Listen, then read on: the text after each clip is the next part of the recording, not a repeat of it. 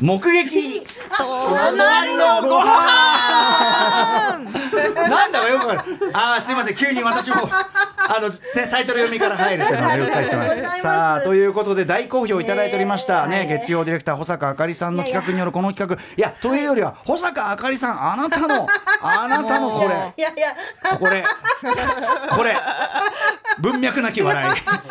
これがね非常に話題を衝撃を戦慄を呼んだという恐ろしい。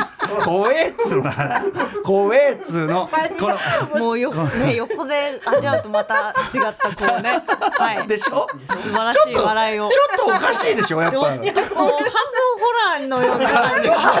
そうでしょ、はい。やっぱそうだよねそういうことなのよ、まあ保坂さん。ねあのさちょっと保坂さん。あなた聞いてる？あのさ木曜にねディレクター移るということで引き続きお世話になるんだけど、はい。あのまあこのコーナーも含め、はい。あの保坂さん主導の特集というのは他曜日でもいいんで、ぜひお願いしてよろしいですか、ありがとうございます。いいん。ですか。お邪魔します。ね、多分ね、あの月曜ディレクターに移った森保君とかが アイデアないみたいな日が出てきますのでそういう時はぜひ助けてあげてください。助けてあげてください。ぜひお願いします。さあということで最後の一応ね一旦最終回出る目撃隣のご飯です。まあ隣の人がね食べてるものを見たらギョギョッとすることがあるんじゃないかというね、我々の食の常識を超えていくコーナーです、はい。ラジオネームクワエルグミさんです。いきます、歌野さんしのりなさんこんばんは。こんばんは、時は1993年ちょうど30年ほど前になります。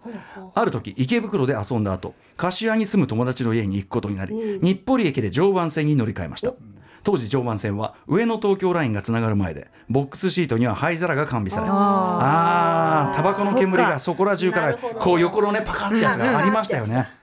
えー横とかこう席の前についてるのもあったかな昔はね、えータバコの煙がそこら中から上がっており、自身の3倍ぐらいの大きさの風呂敷包みを背負った行商のおばあさんがいたりと、昭和の雰囲気をまだ残していた時代でした1993でも、座れそうな座席を探して車両を移動していると、どこからかいい匂いが、誰か駅弁でも食べているのかそう思った時友人が一言、鍋か。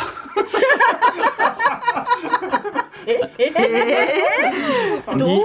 はい。匂いの匂いの正体は 車両の車両の連結部近くの座席がないスペースに中年男性が3人く 車座になってカセカセットコンロを囲み鍋に興じていたのです。鍋に興じていた。片手にはワンカップ。さらに継ぎ足し用の1リットルの紙パックがぎたし？完全にくつろいだその様子はまさに今で言う鍋パーティー。鍋パ鍋パ。こういうのありなのか？いやでも夏季夏季現金でもないし。いやいやいやの乗っていたのも福島県まで行く長距離の車両。あ自分の知らない慣習や常識があって当然ねむしろ物知らずを悟られないように動揺をひた隠しにしていた自分は長旅には効率的な発想だなと。意味不明なことを言うのが精一杯でした。ー。いやいや嘘その後松戸を過ぎたあたりで か松戸を過ぎたあたりで駆けつけた車掌さんにより鍋パは明らか解散させられ やっぱり常磐やっぱり常磐線でも鍋はダメなのかと。えー自分の常識の案だがますます揺らぐことになりました。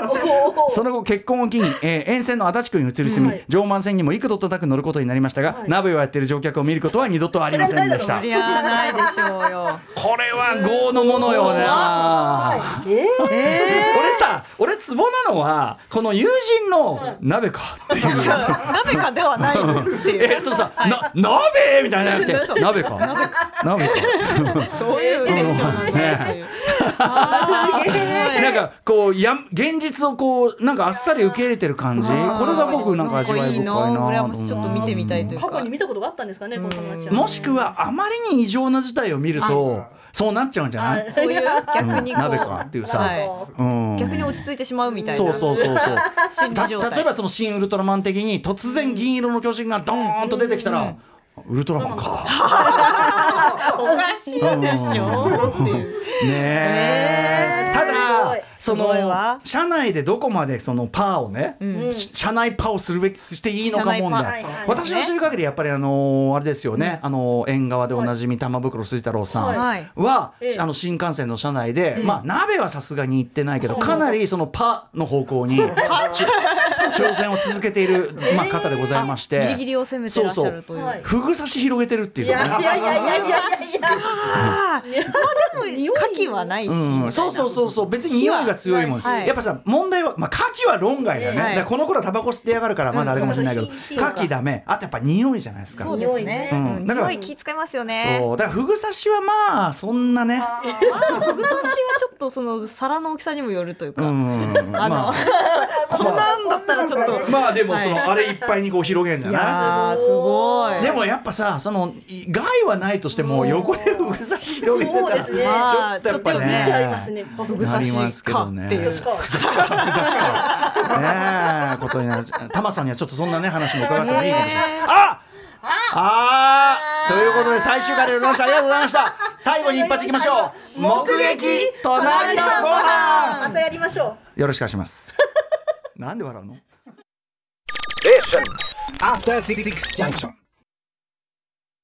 たの平成間違ってます平成のすべてを目撃したと自称する町浦ピンクが真相を激白僕もモーニング娘。のメンバーとしてデビューする予定やったんですよ TBS